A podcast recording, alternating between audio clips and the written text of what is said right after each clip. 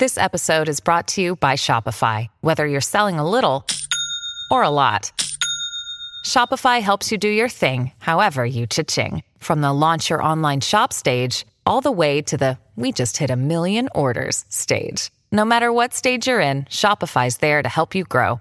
Sign up for a $1 per month trial period at shopify.com slash special offer, all lowercase. That's shopify.com slash special offer.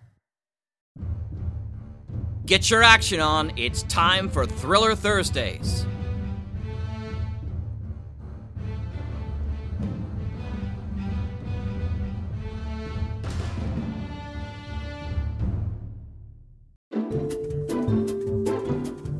Welcome to the Mutual Audio Network. I'm Rich, your announcer for today's Thursday Thrillers.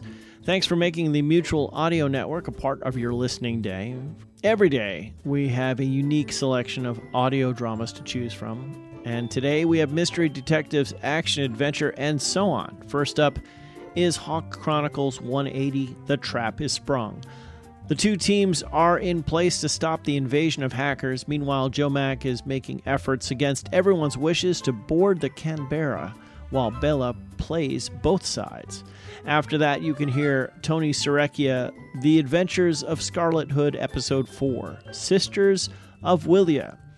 Once upon a time, in a land far away, deep in the woods, there's a city named Grimstown, where there's a great many people, some of whom, it seems, live a fairy tale existence. In this mysterious city is a woman who goes by the name of Scarlett Hood, and she's one real tough cookie. This time it's nuns, scientific, truth seeking, empirical nuns. And finally, LibriVox, The Count of Monte Cristo, Part 14 The Two Prisoners. The Comte de Monte Cristo is an adventure novel that deals with the themes of hope, justice, vengeance, mercy, and forgiveness. Alexandre Dumas, a celebrated classic, continues with part 14 The Two Prisoners. So this week it's all about invasion, nuns, and more than one prisoner. Just the kind of thrilling thing for a Thursday. I'm Rich Froelich on behalf of the Mutual Audio Network, saying thanks for clicking play and a bunch more for clicking subscribe. Now here's the Hawk Chronicles, first up on this week's Thursday Thrillers.